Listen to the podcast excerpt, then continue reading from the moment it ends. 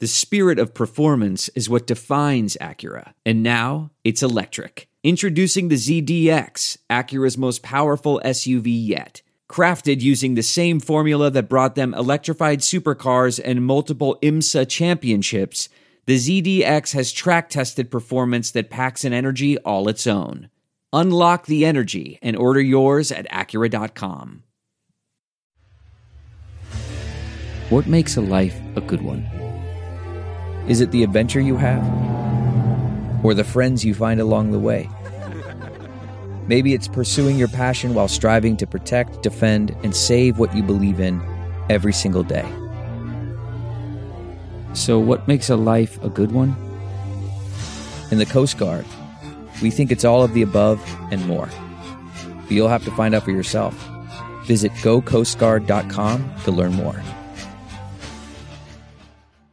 It is 10 gems day for the offense. We have a legendary running back class, legendary tight end class, better receiver class than you think, even though the top end talent isn't quite the same as past years, and an interior offensive line class that is absolutely nasty. Lots to talk about today on our annual offensive 10 gem special. Jay, roll the intro.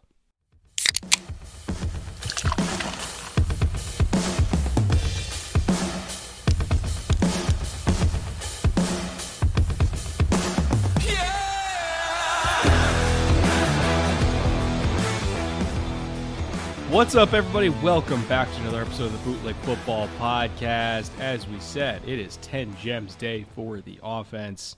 Just to give you a little primer on what a gem is, if you've somehow never heard this series over the last three or four years, however long we've been doing it, this does not mean the 10 best offensive players. This does not mean the highest rated position players. What it means is these are basically just our guys. These are our 10 players that if we were a GM, we would not want to leave the draft without them. It's first rounders, it's day 2 guys, it's day 3 guys. It's it's just guys we love. And so, uh, you know, this series has kind of become a staple of our draft coverage. People look forward to it every year. Our hit rate is pretty darn decent now. I think we've gotten a little bit better at this with each passing year. Uh, but before we get to our first gem, EJ, buddy, how you doing? Woo! One of my favorite podcasts of the year. I love the gem series in general. We already put out defense. People love it too. That's already over 15,000 views or whatever it's going to be by the time you see this. Offense is going to be just as good. This is a great class and it was equally as hard. this is this is a gut-wrenching series to put together because we start out with like 30 players each and go, how can I not include X? And what's the relative weight of Y? really happy with our final list this is a very strong class in many offensive categories, and you're going to see that reflected throughout. Um, I'm just going to kick it off because we got a lot to talk about and we got a lot of great players. My first gem for offense for 2023 is Roschon Johnson, running back from Texas. And this is a guy mm-hmm. I've been excited about since I scouted him on tape before we went to see Texas versus UTS or UTSA versus Texas live in Austin down in September. And I had like nine guys that were potential guys coming out. Um, we're going to be talking about most of those guys from Texas, but Roschon was the guy at breakfast the next morning. I was like, dude, like, have you seen this guy? Like, why is nobody talking about him? And I know the answer is Bijan. I get it. Bijan Robinson is a generational talent. We'll talk about that. But I was amazed that people weren't talking more about Roschon Johnson because look, it's a Texas tailback, folks. He's the total package as an RB. Great size, top shelf speed and quickness, and a physical running style. He will run you over. He's got everything. Honestly, believe that if Bijan wasn't at Texas, because Bijan is as good as everybody is saying, Roschon would have been a top five back in all of college, all of college football. Probably in I, terms of production, yeah, probably, yeah. I I thoroughly believe that. People just haven't seen him because look, Bijan's shadow is huge and rightfully so. But here you go. Bijan, with everything you've heard about him, which is all true, and you saw it at the combine over the weekend. Bijan averaged 6.1 yards per carry behind that Texas offensive line.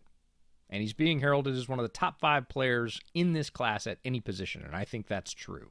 Behind that exact same line, Roschon averaged six yards a carry one tenth of a yard less than Bijan. Yeah. Like if you if you believe all the things about Bijan, it's impossible to look at Roschon Johnson and not go, "Holy crap, that's an exceptional football player." That's what I believe. That's why he's my first gem.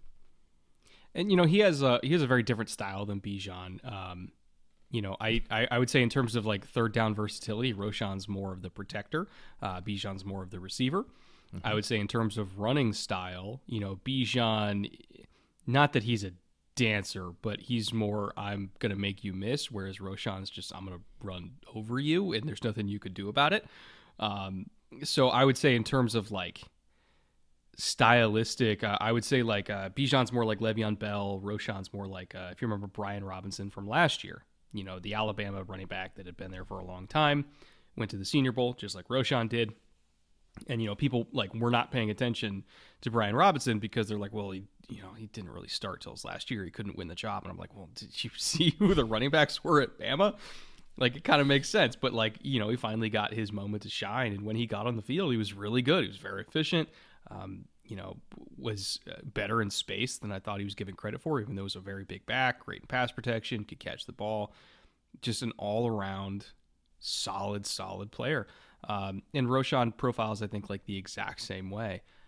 I think in terms of you know starting potential in the NFL, it really does depend on where he goes. But I also think that you know if he, pending what, what's happening with Alvin Kamara, but like if he went to a situation where it's like our number one back is Alvin Kamara or Austin Ekeler, you know, smaller guy, more uh, more of a receiver type, um, not that Austin can't get it done in short yardage, but it's like, hey, if we want to take those hits off of him and save him for all the other stuff, we need a guy that can come in and like just be that goal line grinder, you know, convert third downs for us, pass protect, do all that other dirty work.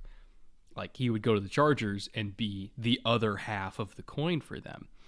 And if Austin, knock on wood, got hurt, Roschon could start and be productive in a whole bunch of different ways for them. So yeah, I agree. You know, he was he was in a very large shadow behind Bijan, and I think pretty much every running back in college football would be, but he still acquitted himself well. And when he got on the field, he played well. And I think that's what scouts care about. It's not like they weren't paying attention when he was on the field. Like scouts definitely saw what he could do, and he will get drafted somewhere and probably between the late third to early fifth round is what I would say. It's like him him and Charbonnet are kind of competing for that that type of role, right?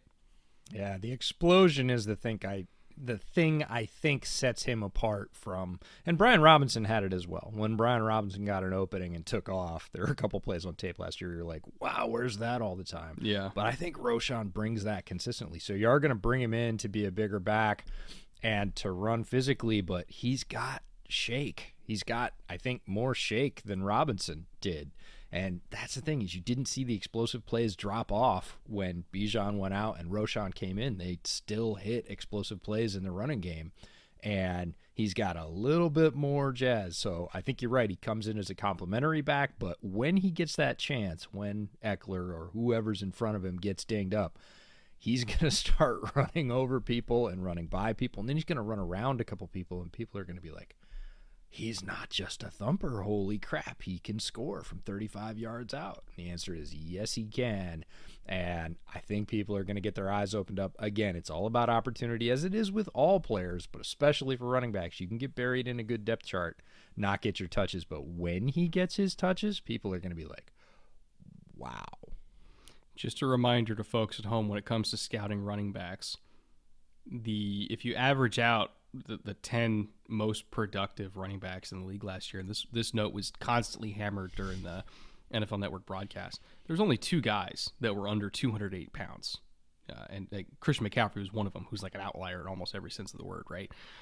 There's only two guys under 208 pounds. Like most good running backs in the NFL are big, like 215 plus. Roschon's 219. So it is one of those positions where if you're looking for a guy who can start, you bet on size and then work from there. Like you're not you're not drafting Jahmyr Gibbs to start. He will never start. You're not drafting Deuce Vaughn to start.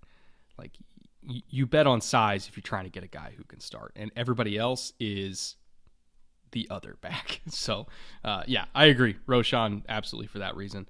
Um, my first gem, I'm gonna also stick with running back. I didn't plan this, but my first gem is uh, Israel Abanikanda, another bigger back from Pitt, faster than he has any right to be at like 5'11", 216.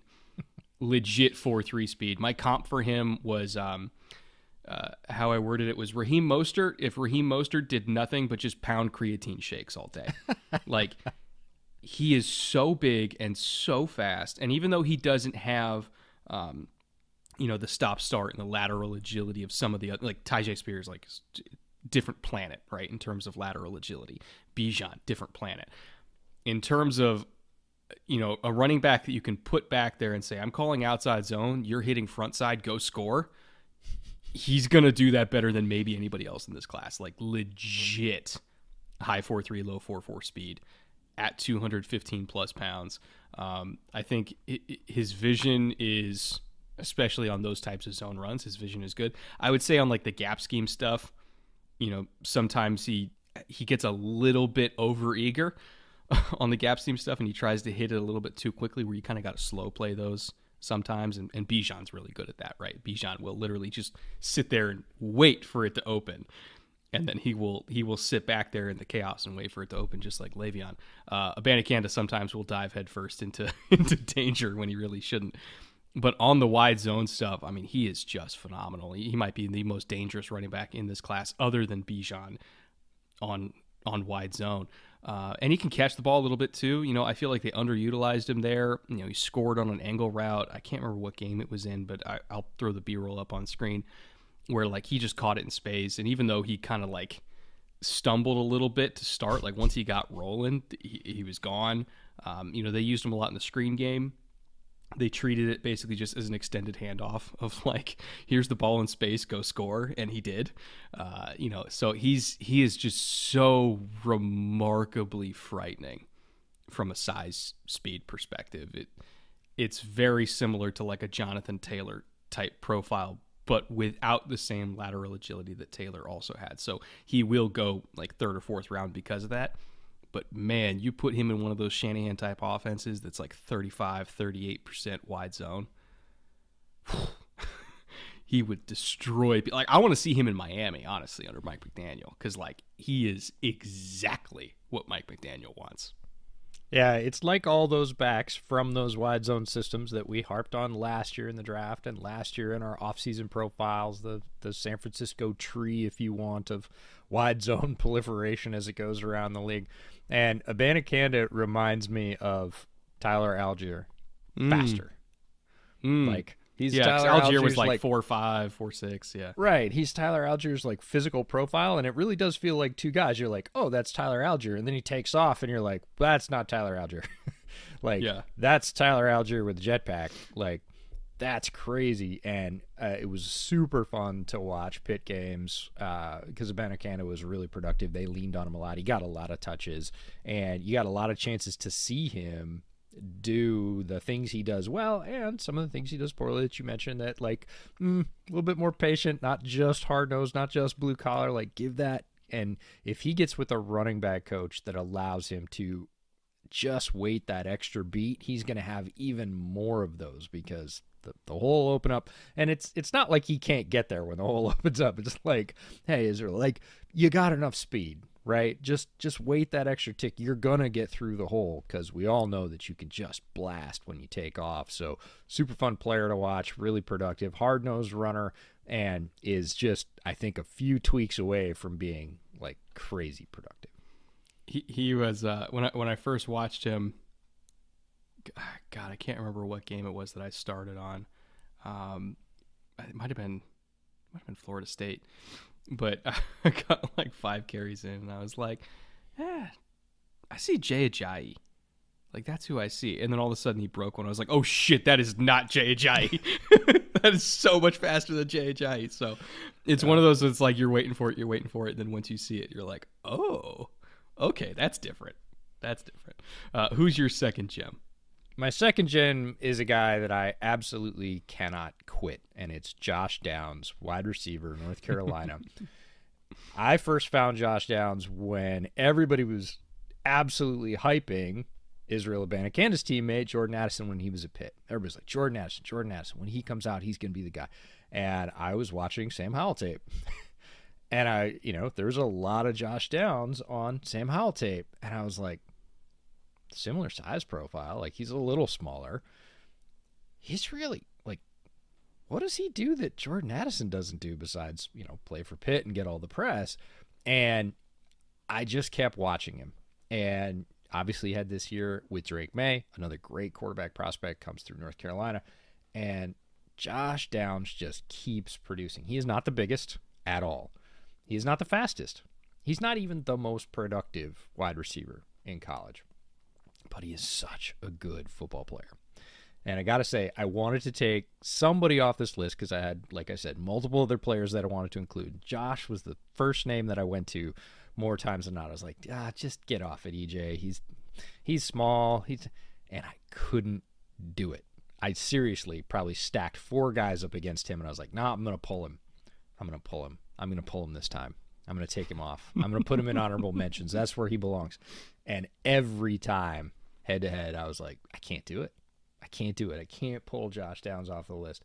He is very similar to the profile, obviously, of Addison but he is a great contested catcher despite being small 5'9 171 but he wins those balls down the field he is extremely quick in and out of his breaks. He ran a 149 10 yard split combine so that checks out on tape and he works hard at his craft. That's what I love is he doesn't just out athlete people. He is very quick in space and he doesn't just count on that. He has great footwork. He has really good releases. His routes are very good and all of that combined makes him quarterback friendly. It's the reason Howell threw to him. It's the reason Drake Maye targeted him so often. He's open a lot and when a guy is open a lot, you develop that trust with your quarterback and Josh Downs can do that because he has the physical ability to get open, but he also has the mental and sort of tactical ability to get open on the football field, and I love that. He's going to get picked later because of his size. We talked about it 5'9, 171. Not going to impress a lot of people. But you look at the tape, two different quarterbacks, really consistent over the last couple of years. Great contested catcher, which kind of belies his size. You'd think, oh, he's small. He doesn't do that well. He does. Just a great, great football player who I could not pull off this list. He's a fascinating prospect to me because he's a small guy that plays big, and there's some big guys in this class that play small. Yes, there um, are. and even though he is 5'9", 171, a contested catch rate of 70% is absolutely absurd. And, you know, I, I watched every single contested target of the entire season because I was like, that number has to be wrong. It has to be wrong. And, like, you're watching it and he's, he's you know, he's plucking balls off the top of guys' helmets in the red zone. Um, you know, he's he's running like a high cross and the, the ball's back shoulder and he's adjusting to it with a corner draped all over him and catching it back shoulder and I'm like he he plays six three, he plays six four and he's five nine. And then you look at at, at somebody who won't be named uh, on this list who is six four, at least listed at six four. Uh, and his contested catch rate was like 38%. And I'm like, what gives? And it literally comes down to are you a hands catcher and do you have strong hands? Because if you have a quarterback that can throw with leverage, whether you're five nine or six four, you if you're a hands catcher, you could still make it work. And if you're a body catcher, it almost doesn't matter how well the ball is placed. Like if you let it into your body, you're you're gonna have it disrupted. And I think the fact that he is a hands catcher with such strong hands means that he can play so much heavier than his weight class. And it, it really does show up on tape, in addition to having the quicks and the you know the speed of a of a smaller guy. But he's so fascinating because I have no idea where he's gonna go, right? Yeah. Because some teams some teams will scoff at the size. I mean, 5'9", 171, that's like smaller than Devonta Smith. Mm-hmm. And we had so many concerns about Devonta Smith. Like he's he's littler than that. Uh, and so I I don't know if that if that means that he's going to be completely off the radar of some teams that have really strict thresholds. I have no idea, but like you throw in the tape and you're like, fuck. He's beating everybody. Like, what do you want me to do? you know? Yeah. Did you see his gauntlet drill at the combine? Yeah. Just so fast down the line. Like diamonds. Yeah. Diamonds. Full speed, diamonds up for a target. When we're talking about diamonds, it's your hand position like this to let the point of the ball come right into here. So basically, the ball forces your hands to catch it. but full speed, right? Displayed all of his gifts like strong hands, super fast, great hand eye. Like he was blazing along the line, straight patches, snap, snap, snap, snap. And it's like, that's what you see on tape. Like, I'm really glad that he was able to put that down in front of evaluators. Not that they needed to know it, but sometimes the combine just confirms priors. And his gauntlet drill at the combine and his 10 yard split just confirmed priors. It's like, yep, that's what we see on tape.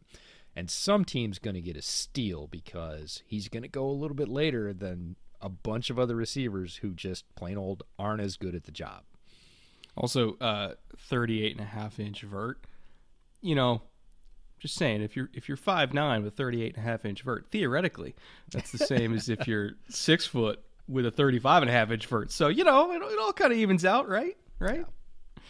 Uh, my second gem. Uh, we're going to the offensive line. Uh, looking at TCU, national champion finalists. he said with air hang, quotes. hang the banner.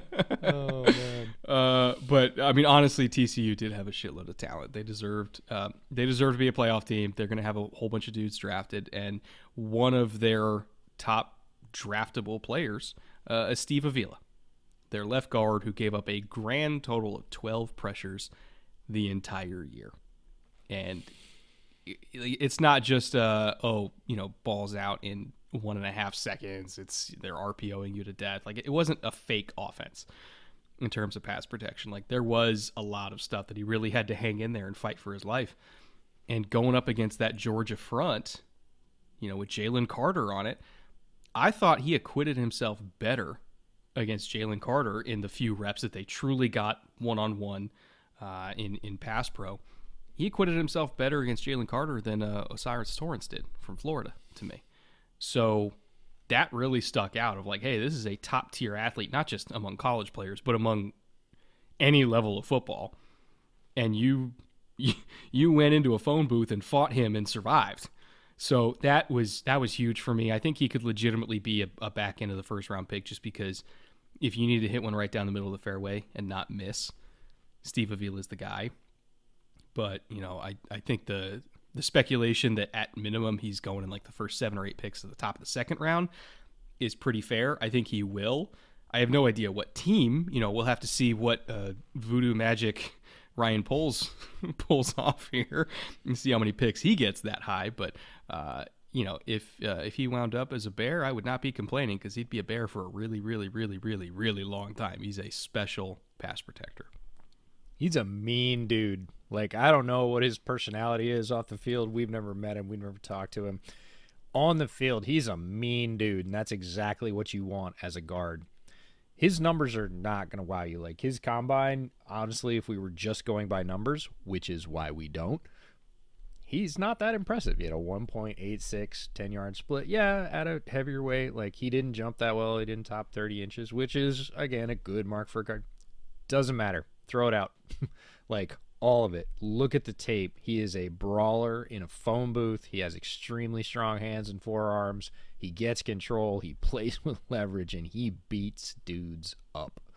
And that's what you want as a guard. Now, if you're in one of those wide zone systems and you need a guy who can really motor on the pull and cover ground, Avila might not be your cup of tea. If mm-hmm. you are a power gap scheme and you want one guy to be able to take care of one guy on the defensive line, pretty much absolutely, Avila's going to be way up your board because if you stack that guy up against most grown men playing defensive tackle in the NFL, and there are some badasses who do that for a living, Avila's got a decent shot to hold them, control them, even move them as he learns to, you know, better his skill as all college players do as they hit the league. Like he is a solid bet he is not a guy. I mean, you might look at his numbers and go, "What are you talking about? First round, late first round, or top of the second round? No way. There's this and this." I'm not talking about the athletes. I'm talking about the tape. This guy is an athlete on tape. He is highly skilled. He is tough, and he is mean. You know, if people just watched the 40 yard dashes of the offensive line, didn't stick around to watch the drills, they missed what he did in the field work, which was far more impressive from an athletic standpoint, yes. right? You know, like uh, some of the bag drills they were doing to like simulate picking up stunts and like you saw his feet you saw him like like it's just pistons up and down, right? Um, you know, the kick set drills, like where you, uh, they had uh, Jeff Stoutland running the drills, and like his first step is really explosive, especially for a guy his size. He's like 330 plus. Um, and that also, again, it shows up on tape. Like he gains so much ground, and and guys that are typically built like him, that are super physical, they they short set everybody, right? Like they they get up in your face because they don't they don't think that they have the nimbleness to, you know, survive and mirror and kind of invite you in and then clamp you down. Like they, they short set you. So either they win fast or they lose fast. It's going to be fast regardless. Avila can short set you because he's huge and he's strong, but it's that first step where he can get vertical and he can literally get so wide, even against like a loose three technique. He can get so wide that he takes away the edge and he literally says, You're either coming through me or going inside, but I'm taking away the edge. And if you go inside, I'll wash you down. I'll trust my quarterback to, to adjust behind me. And if you go through me, fuck you, I'm 330. You're not going through me, right? So it's it's the explosive first step for me combined with the physicality.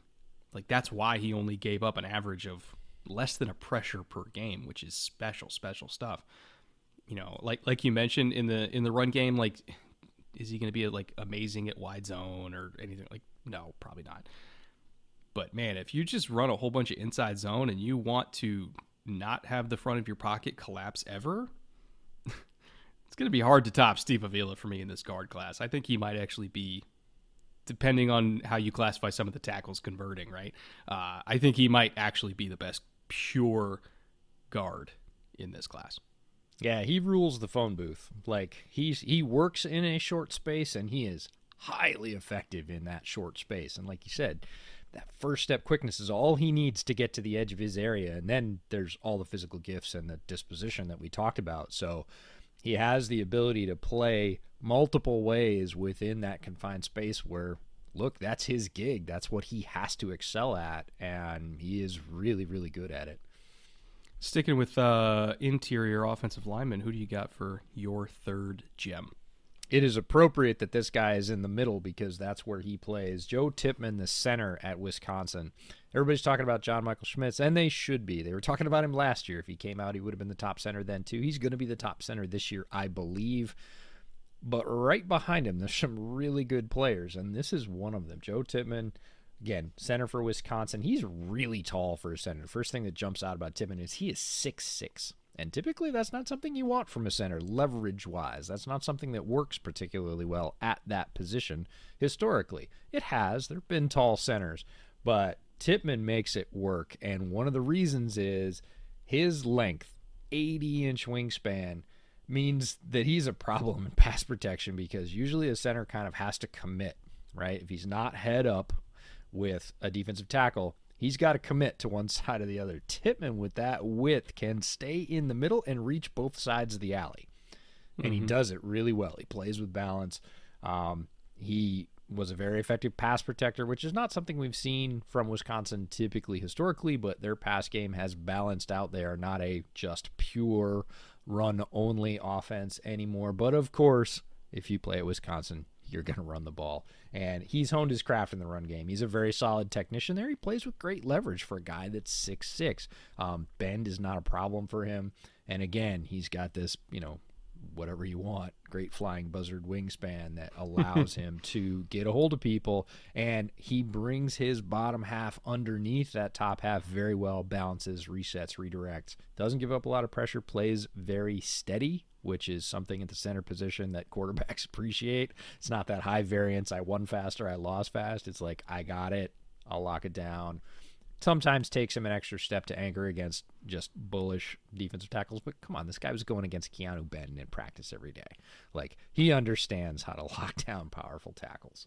Um, he's not going to be the first center picked, but he will anchor an NFL line for a while. I am sure of it and he's going to be a great value because of it. He could be picked right up behind somebody like John Michael Schmitz. He might even, depending on the team, push him. I do not think he'll be selected before him.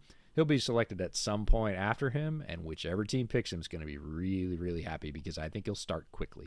Kind of reminds me uh, a little bit of another former Wisconsin center who was huge, Travis Frederick, mm-hmm. 6'4, 313 at the time. Tippmann's even bigger.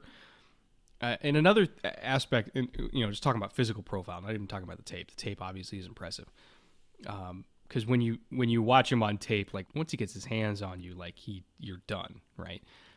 And uh, when he got to the combine, one of the key measurements I was looking for was hand size, because hand size is a very underrated thing when it comes to offensive linemen. Because the bigger your hands are, honestly, the stronger they are, and the harder it is to get off that grip. A lot of elite offensive linemen have big, big, just fucking catcher's mitts for hands.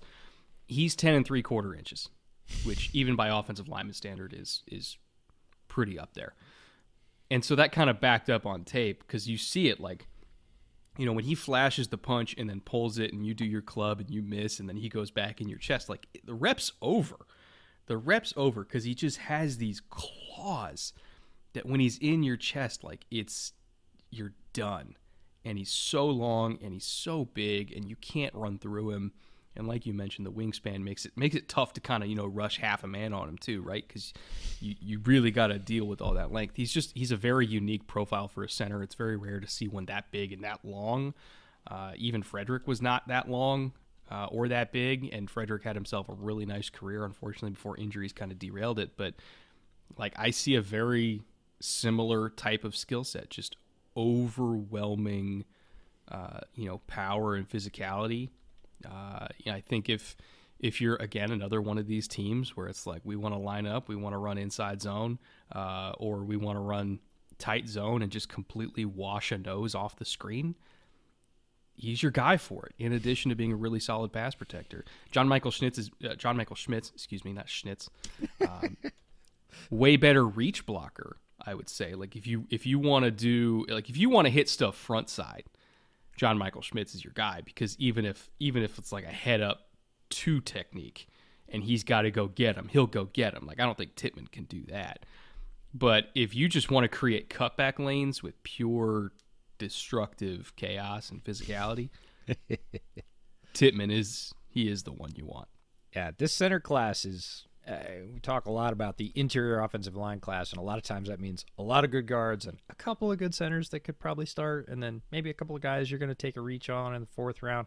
This center class, it's pretty deep. Like there weren't a ton of them at the combine, but most of the guys at the combine I could see getting drafted in the first four rounds for the center yeah. class because there's a bunch of skilled dudes in there. They're not necessarily going to go high because positional value for center is usually one that sneaks into sort of the back end of the first round, and then people sort of wait and they go pick the edges that slipped or that big wide receiver that slipped or that corner that they need or whatever else. And then they get to the third and it's like, oh, this guy's still here? Wasn't he a wasn't he a Joe Moore Award winner? As a matter of fact, this year he was. Uh, all those players are they're great values and they are low risk, and we know that NFL GMs love low risk. I mean, there was three at the Shrine Bowl alone, like uh, Ricky Stromberg, Juice Scruggs, uh, Jon Gaines was there too, right? Yes, he was. Other, yeah, who tested out of this freaking world. Yeah, he's one um, of the um, guys that made the most money this weekend. He uh, there, there's like a threshold for um, for uh, for short shuttle for offensive linemen I think it's like four.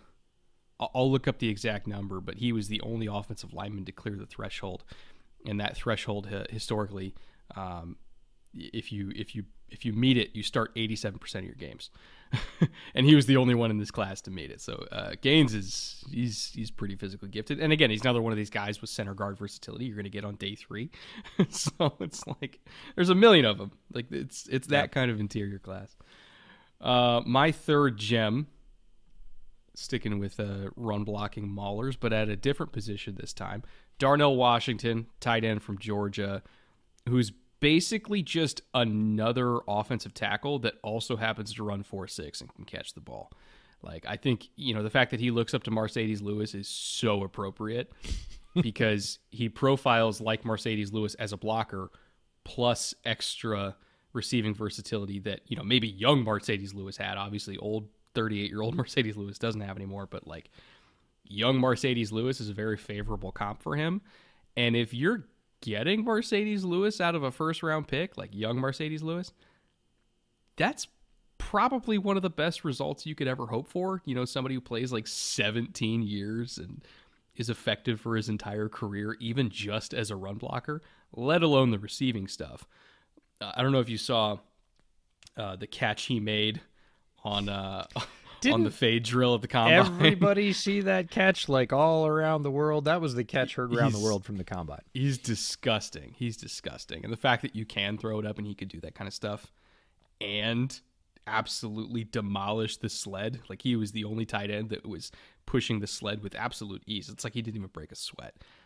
He is so far and away above every other tight end this class tight end in this class in terms of like that pure classic inline role where we are going to run the ball, we are going to run it behind you, you are going to take a six tech all by yourself and run them off the screen. He's the only one that can do it, at least consistently in this class. Like Michael Mayer has some good reps doing it.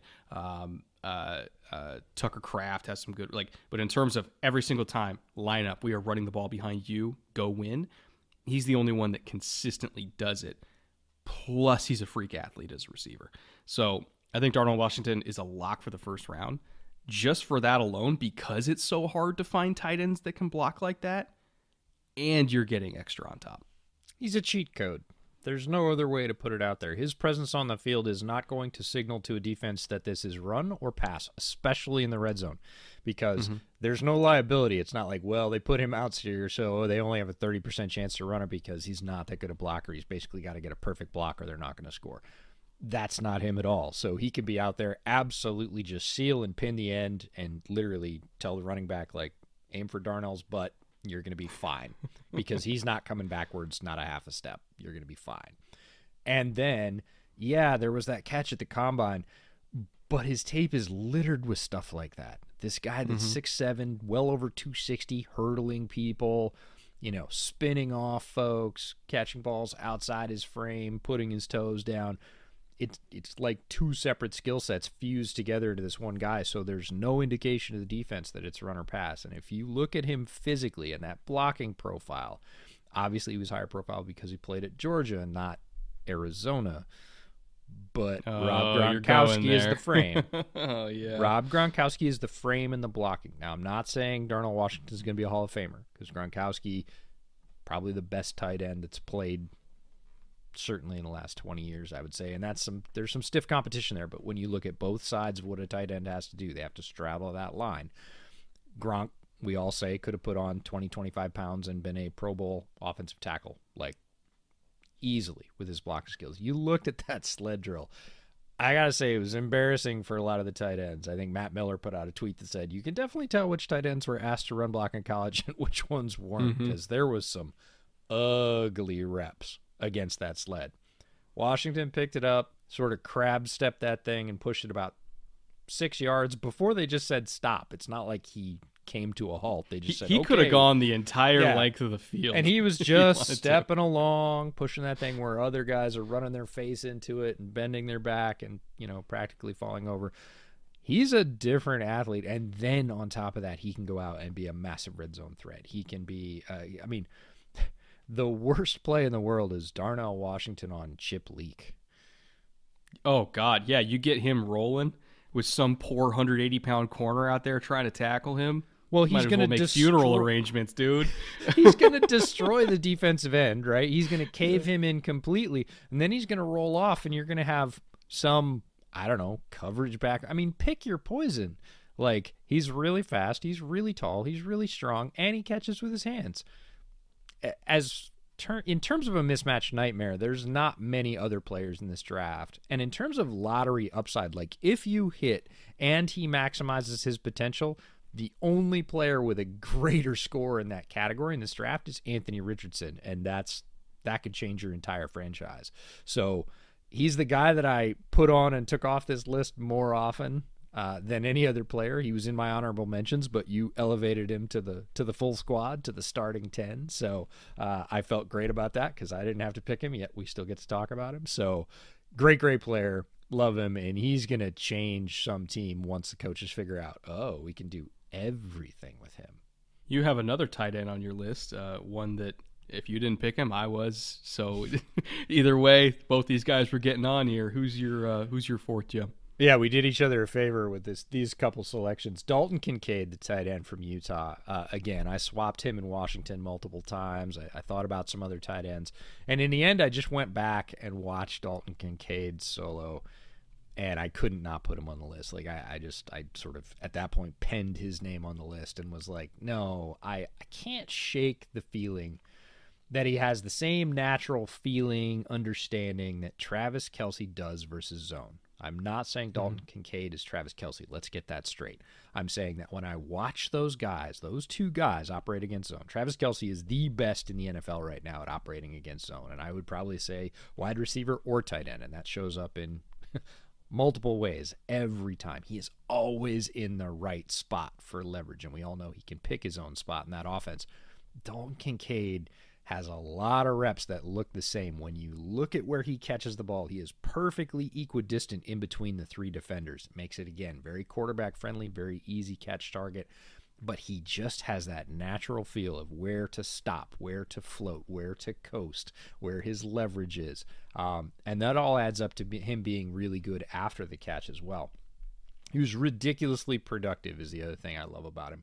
Um, 70 catches for 890 yards and eight TDs this year, 12.7 average, which is a really solid number for a tight end. It's not um, one of those screaming down the seam tight ends. There are definitely tight ends that have a higher yards per catch average, but overall, that kind of production is great. And another tight end in this class that's getting a ton of buzz is Luke Musgrave. Now, Luke Musgrave's physical marvel. He's really fast and he can stretch the seam for you. His best year, Musgrave's best year in the very same conference ever, 22 for 304 and one touchdown. 22 catches, 304 yards, one touchdown. If he didn't get hurt this year, obviously, I mean, because like the first couple games, Musgrave was the passing offense, and you yeah. know they're up by you up at Oregon State, so you you watch them, but like, you know that. But he would he would not have produced like Dalton because very few tight ends ever produce like Dalton Kincaid, college or pro. Also, one quick note on the 70 catches: a third of those came against USC, like by itself. I don't know. I mean, everybody's watched the USC game, but like if you haven't, go watch Dalton Kincaid like the first time against USC. He had 18 catches for like 220 yards or something like that. Everybody knew he was getting the ball every single third down. It didn't matter. They literally could not stop him. One of the most dominant performances I have ever seen from a tight end in my entire life. They could not stop him. And that is a defense full of great athletes. It wasn't a great defense necessarily. They didn't necessarily play together, but like USC is stacked in terms of athletes. And Kincaid showed his athleticism against that. He's fluid and smooth. He is a great hands catcher. We just talked about that with Josh Downs, um, especially on the seam route. There's a huge one versus USC that is on all the highlight tapes. You can catch it there. He's dangerous after the catch as well. Broken tackles, you can see those versus Colorado, versus Florida, uh, literally on every tape. But Colorado and Florida, he had some ones where he embarrassed the defense on basically just keeping running through contact, spinning off contact, and he's fast. He often out accelerates the number two and number three wide receiver for Utah. They go four verts with him a lot in the split out wide in the slot, and he is the second fastest guy off the line. The number one's faster than him. He out accelerates the two and three. And you see that after the catch. He's not just one of those guys that's going to catch it, turn, hit contact, and go down. A lot of times he is spinning off just like a wide receiver does and picking up a lot of yards after the catch. That's great versatility, great dangerous option for your offense. And that's what OCs are looking for in the modern NFL is I don't care if you're a running back or a tight end or a wide receiver. I don't care what your designation is. After I get you the ball, can you hurt them past where you past the catch point? And Dalton Kincaid is one of the best, if not the best in this draft out of a historically loaded tight end class at that. His body control is really good. This guy is thoroughly coordinated along the boundary in the end zone is terrific. Check out the massive TD catch versus Colorado. He is running down the seam. He is looking over his left shoulder. Ball comes in over his right shoulder. He jumps up, turns his head around, catches the ball with a guy draped on him in coverage. Rare ability and body control from a tight end. Just a pure weapon at tight end. That's my elevator speech for Dalton Kincaid. You need a weapon at tight end go get Dalton Kincaid. In terms of receiving ability for tight ends, nobody comes close. Uh, my one complaint with him, Um, and this is like a direct comparison to Dar- Darnell Wright, so or not Darnell Wright, Darnell Washington. Um, so it really depends on the flavor you're looking for. He's 245 pounds, and mm-hmm. he is not going to do all the wide tight end stuff for you. He is he's very much going to be like an Evan Engram, uh, but better, way better. but in terms of like the move tight end, you know, big slot type role, um, that's that is what he's going to be as a blocker. We hope that one day he can be Dalton Schultz. You know, he, he's never going to be Darnell Wright or Darnell Washington. God damn it. Too many Darnells in this class. There's a lot um, of Darnells. A lot of Darnells. Like we he's never going to be that. He's never going to be a true Y. He is always going to be a an H back, move tight end, whatever you want to refer to it as, big slot.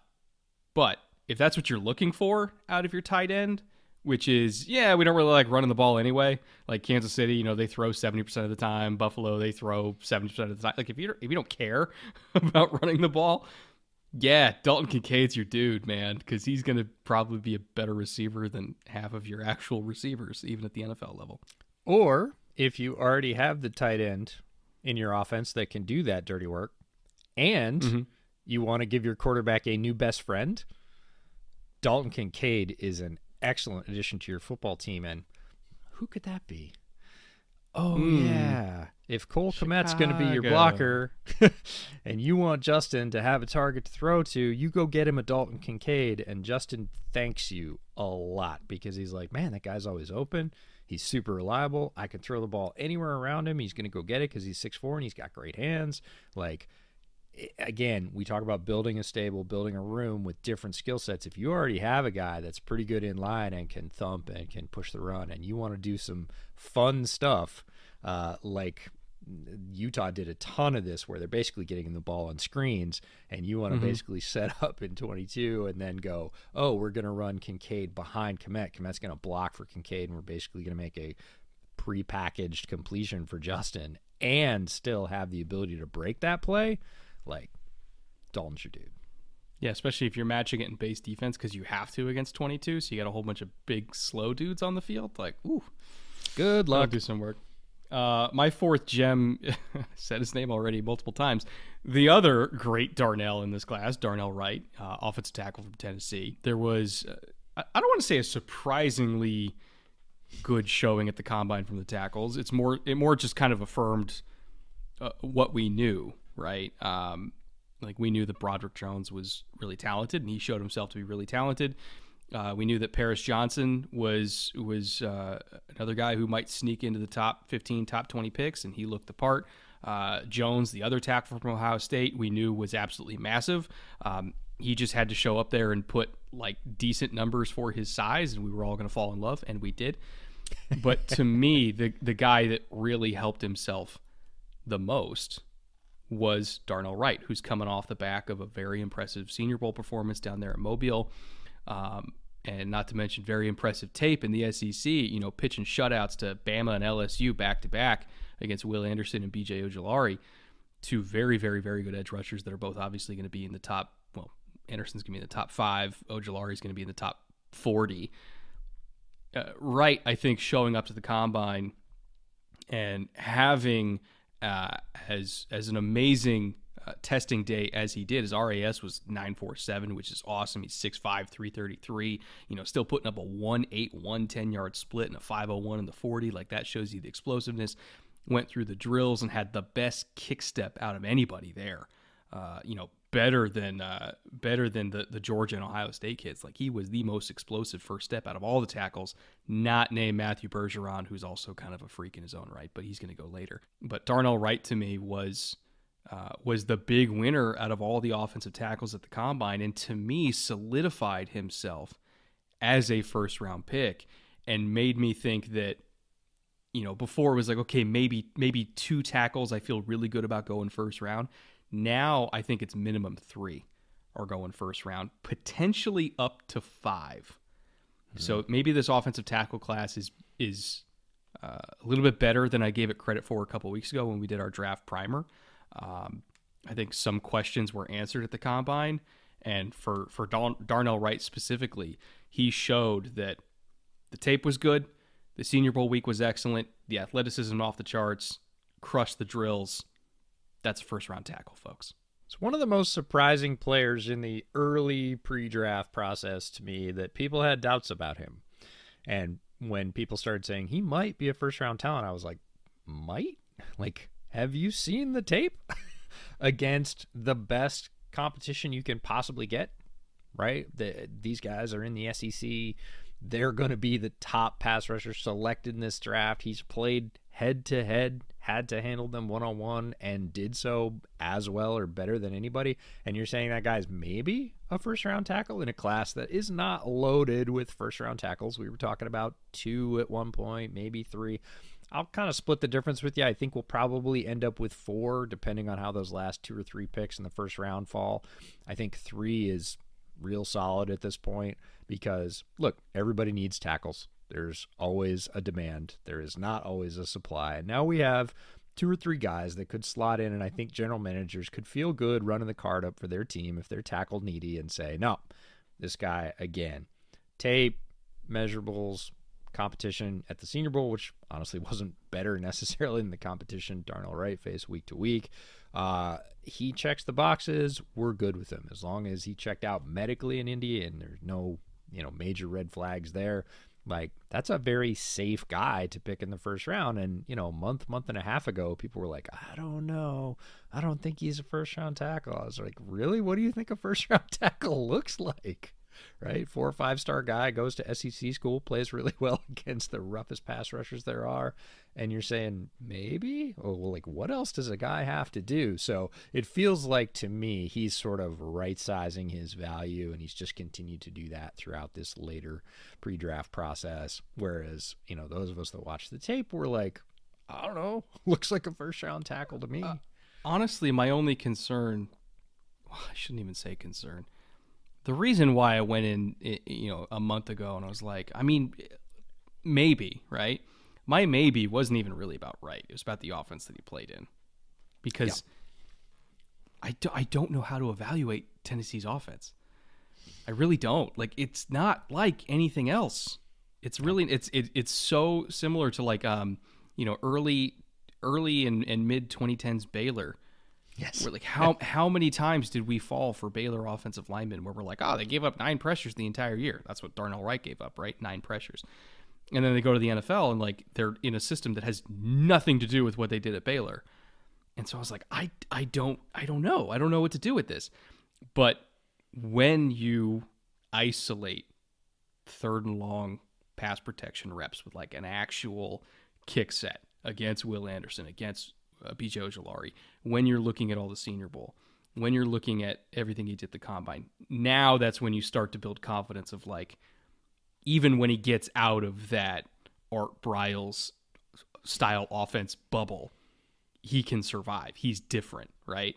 And so it, it took me a little while to get to that confidence level, but after seeing all the accumulation of evidence of like, it's okay it'll be fine. It's he'll learn. He'll be he'll be all right. Like now now I feel very comfortable with it. Like he's a first round pick. I'm gonna round out my five gems on offense with my ride or die. And I grew up right near Syracuse. And two years ago, Sean Tucker burst on the scene as a running back. And I was like, I'm just waiting for him to come out at this point. Like, as long as he doesn't suffer a catastrophic injury, this is an NFL dude. And it doesn't have to do with the fact that he played for the Orange or anything else. You look at Sean Tucker on film, and I wasn't the only one saying it. There are a lot of people saying this is an NFL dude, and the last couple of years haven't done anything to change my mind. It's just reinforced it.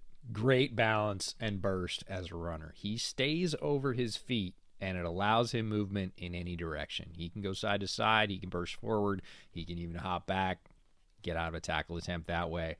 And I'm going to say this, people are going to take it the wrong way, but when I just watch his profile running, like his physical, how he runs with his shoulders over his toes, um, or really over the middle of his feet, that sort of upright balance, but low squat can go in any direction. It reminds me of Emmitt Smith.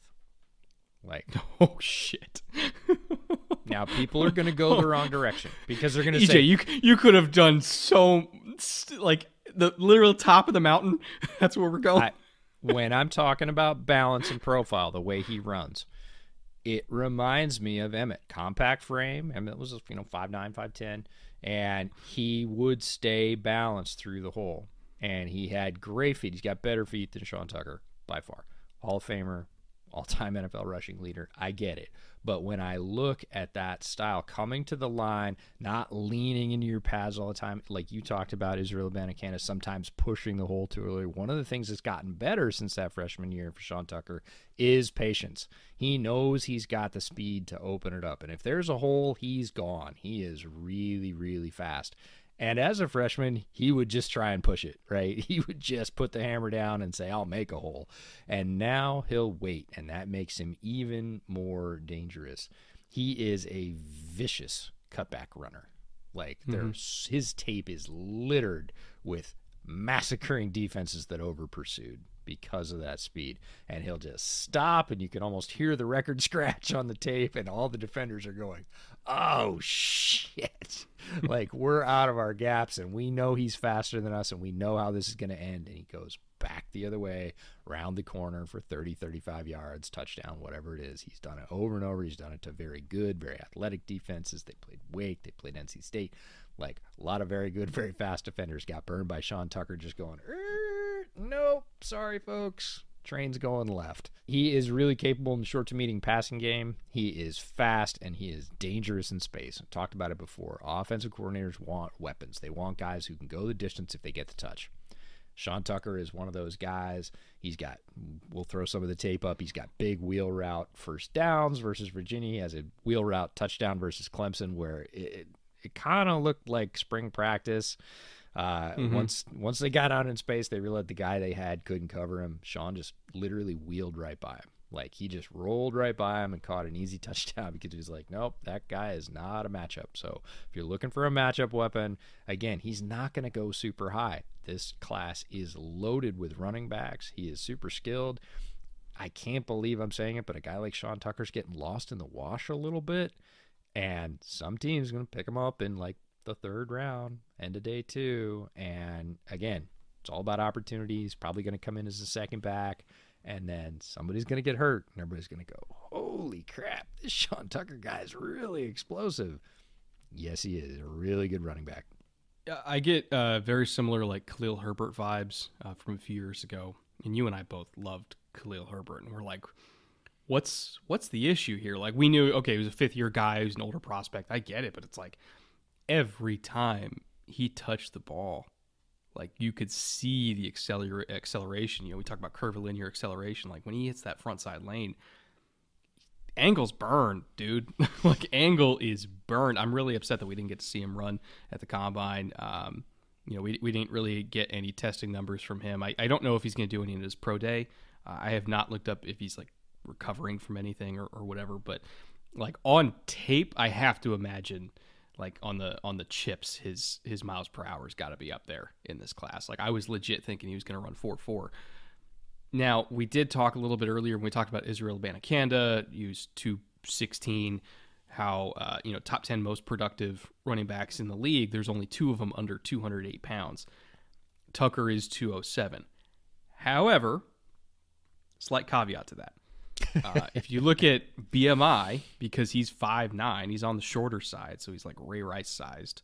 Um, if you look at BMI, typically workhorse capable backs are 30 plus BMI, and there was only seven, uh, or sorry, there was only 10 running backs in this class that were 30 or more BMI. Most of it was like, you know, Bijan, who's 215, Abanikanda is 216, Chase Brown's huge. Uh, Sean Tucker, because he is 5'9, but he's rocked up at 207, was one of those 10 running backs with 30 plus BMI. So he can still take hits even though he's under 210 pounds. Um, I think the, the Khalil Herbert comparison of like, hey, he's going to be your RB2, but when he gets on the field, fans aren't going to want him to leave because he's so explosive. I think that is a very appropriate expectation for him. Again, no idea where he's going to get drafted. No. No idea. Like, if you said third round, I'd say, yeah, fine, sure. If you said fifth round, I'd say, I understand. I got no clue. But I do know that if he goes to the right backfield as like a number two, let's say he goes to Seattle as Walker's number two, that would be nasty. yeah, there are so few places where I could put a guy like Sean Tucker in and feel bad about his fit because uh-huh. he is really, really skilled. He is skilled enough to be a starting back in the NFL. He's probably not going to be just because of the overabundance of talent in this draft. And folks go with their established starters. He's going to have to prove himself in pass pro. He's not bad there. He's a tough dude. Can he get better? For sure. Uh, is he better than Herbert in pass pro? I believe he is. Um, he's got you know more starting experience, not necessarily more miles. He's still fairly fresh, but he, he took carries at Syracuse, but he was not one of those guys that had you know 450 carries a year or whatever.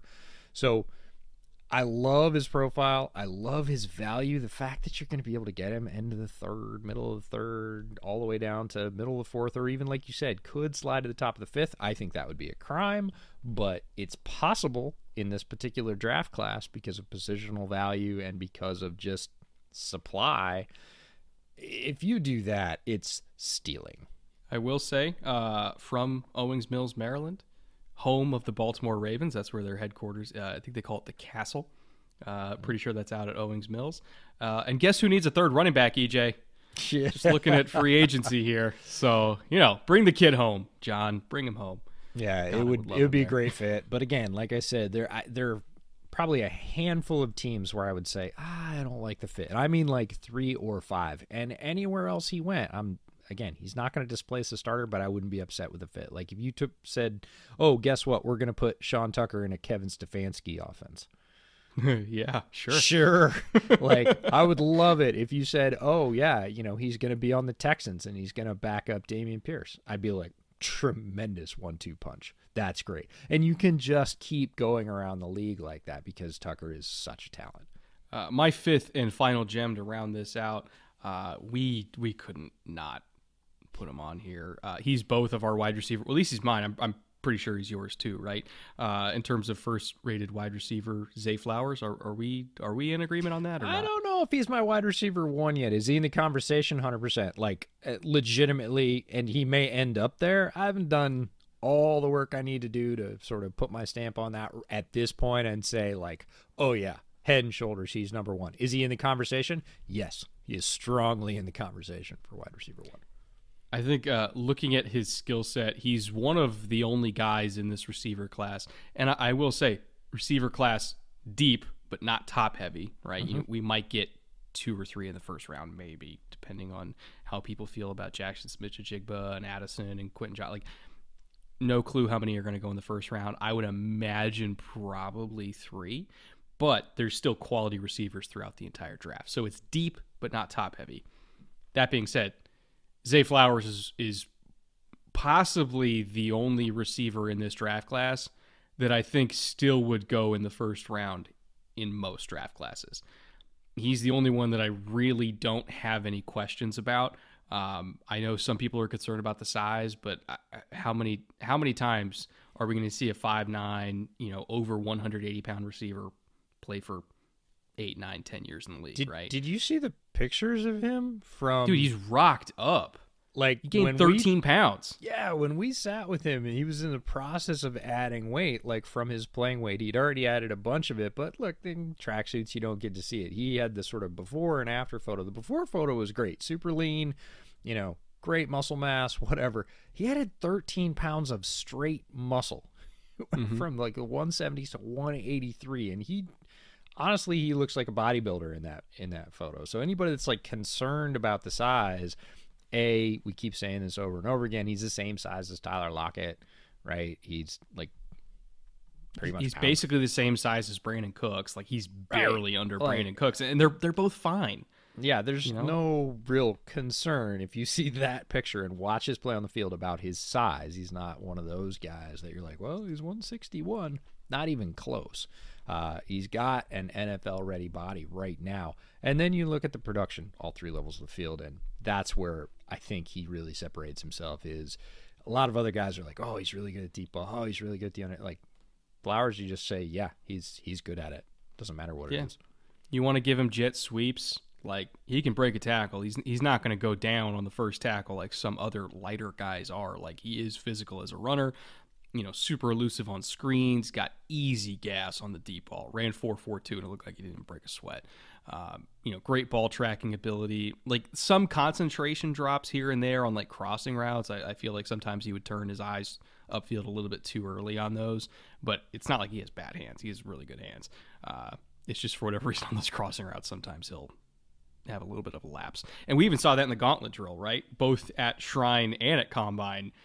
It's just for whatever reason when he's moving laterally, sometimes he just he he turns too early. But like if I'm throwing up a deep post, I'm not I'm not kind of like looking through my my fingers like MVS, right? Where I'm like, please God, catch it. He's gonna bring it in. He's great in the red zone. You could play him at X. He's going to beat press coverage. There's some guys in this class where it's like, no way are they ever beating press. Right. Zay will beat press. If you want him to be the move guy, uh, like you know how the Bills use Stefon Diggs sometimes, where it's like we're putting him in motion to give him a free release because he can run by you, you can do that. If you want to put him in the slot, and say go run option routes all day because you're too quick and they can't keep up with you. Like that's what the Patriots staff did at, at Shrine Bowl week. Like they put him in the slot and basically said, "You're let's let's see you do all the Julian Edelman stuff," and he aced it. Yeah. So he's just he's so versatile. He's so talented. He's got every tool uh, to be a very very very productive receiver. And you know what? If you knew going in that you were getting Tyler Lockett, he'd be drafted top fifteen because a lot of GMs would go back and say, if I know I'm getting a Tyler Lockett type player, I'm taking that in the top 15 and I'm sleeping like a baby. So you know what? Patriots at 14 makes sense. Seattle at 20 to finally round out the receiving corps and, and get somebody besides DK and Tyler, which they've been trying to do for a few years here. That makes sense. Chargers at 22 or no, Chargers at 21, I think, and the Ravens are at 22. Both of them make sense he's going somewhere top 25, folks. We don't know where, but it's somewhere in that range, and he's going to be a really, really, really good player.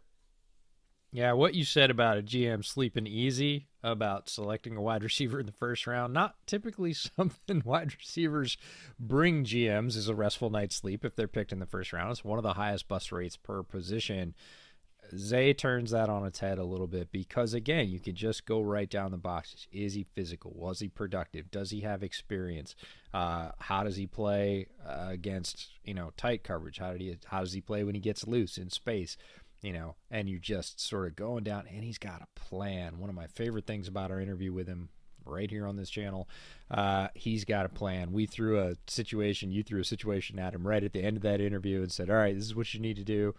All right. And he came back and said this. And you said, You're not worried about this? And he said, That's exactly what Louisville tried to do. And I, I beat him anyways. He he understands coverages. He's got all these physical skills. He's demonstrated the full sort of array of wide receiver, you know, traits and skills. He fuses that together makes him, and this is hard to say, makes him a very safe pick at wide receiver almost no matter how high you pick him. Uh, and that, if he ends up being wide receiver one for me, is going to be why, because I'm going to feel better about him all the way across the board than I am about anybody else, where I might have higher highs, but I also have lower lows. Yeah, I think that was the general consensus from people that were at Shrine Bowl. You know, there was four or five GMs on the field that day. There was every team had multiple scouts crawling over him. You know, we we we heard there was several teams that stayed an extra day to interview him twice because it, it became very apparent after like the second, maybe even the first drill he did uh, when he practiced. Was like, oh, okay, that's that's different than everything else here. That's like that. That's that an NFL is, uh, starting wide receiver, right? Yes, there. yes, that is different. Uh, all right, we're gonna wrap this up with honorable mentions because obviously narrowing this down to five players each from like a starting list of 30 for both of us was really hard to do. There were some guys that we really wanted to talk about. We just couldn't fit them in. So my four honorable mentions are Matthew Bergeron, speaking of Syracuse, very, very, very talented uh, offensive tackle prospect that I think could also play guard. And I don't necessarily mean that in the sense that he can't play tackle. More so, I just think he's super athletic, and I would love to see him weaponized at guard uh, on a team that like loves to run counter or power, G lead, all the stuff that gets guards uh, out in space and moving. He's so good in space that I want to see him do that more. So uh, I think Matthew Bergeron could be a, a, solid tackle, but a phenomenal guard. Uh, Tyjae Spears from Tulane, I I had him originally on here, but it's like God, what more is there? Is what more can we say about him? like every everybody's in on Tyjae, Tyjae Spears. yeah, he was under the radar until his bowl game, and then he was less under the radar, and then he went to the Senior Bowl, and there there's no under anymore anywhere around Tyjae Spears' profile. It's all over. Yeah, everybody loves Tyjae, and, and so do we. Like he's he profiles as like a. I'm not saying he's Alvin Kamara, but I think he's a closer comp to Alvin Kamara than Jahmyr Gibbs is this year. Dorian Thompson Robinson, who uh, you know we obviously also saw Shrine Bowl you know, watching him on tape, you're like, man, he's got a gun. He can really spin it. But then he went to the combine. I don't know what Jordan Palmer did, but like, man, that's 62 miles per hour on the radar gun, like three more than than Will Levis and Anthony Richardson. Eh, eh, but then you see him actually spinning it out in the drills. I'm like, ah, that's real. Like he's got a cannon for an arm. And oh, by the way, he's super mobile. He's a really good kid. You know, accuracy can be spotty, decision making can be spotty, but he's very much on that that Jalen Hurts like every year is better than the last type curve. And even though he's not ready to start right now, I think he will be in a few years. And so to me, it's like you take him to be your new Tyler Huntley, and you just work on it and you work on it and you work on it, and eventually you're going to get a starting quarterback. I, I really do believe that. And then uh, finally, you got Deuce Vaughn. Was he five, five, five, one eighty? He's you know, he's, he's five fun.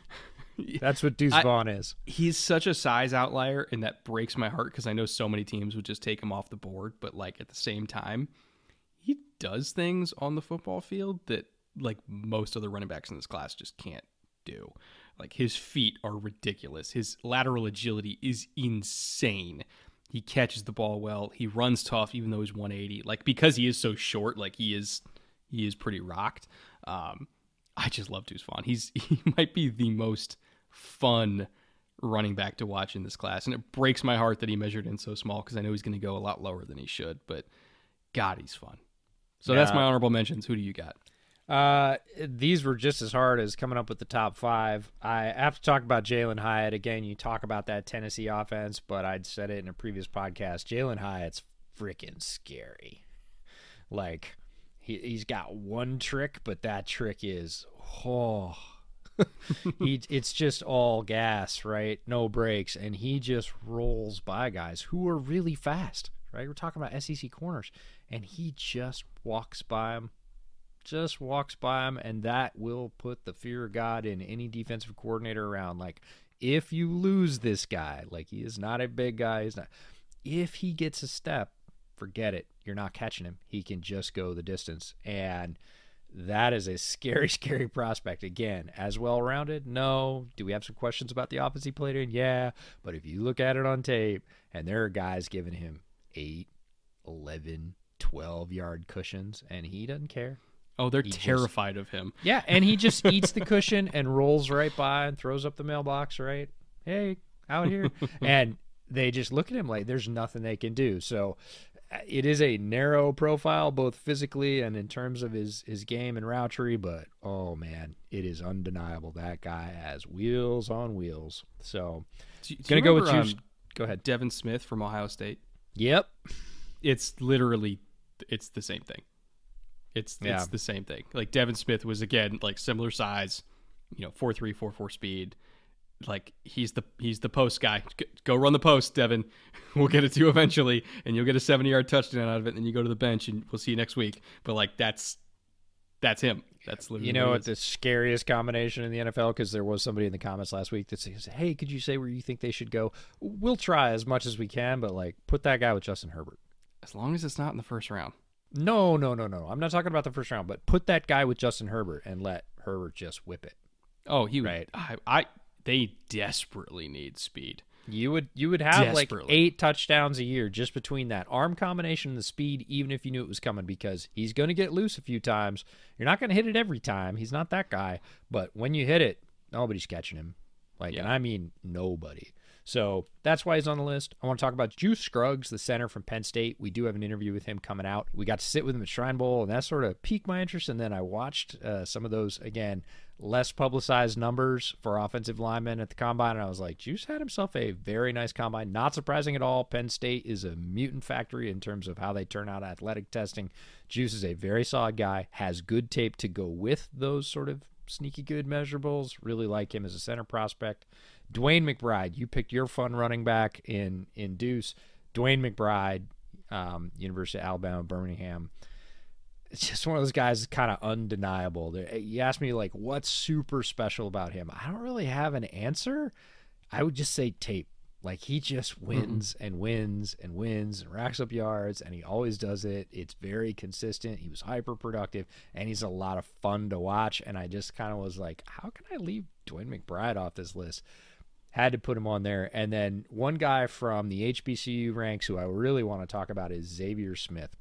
Mm-hmm. And I really wanted to put an HBCU guy in the top five Turns out that this year in offense, like all the guys that were the best on offense in HBCU this year aren't coming out. next year. yeah. Next, next, year's year. HBCU is going to be nuts. Like we got to go to the HBCU combine. There's so many guys.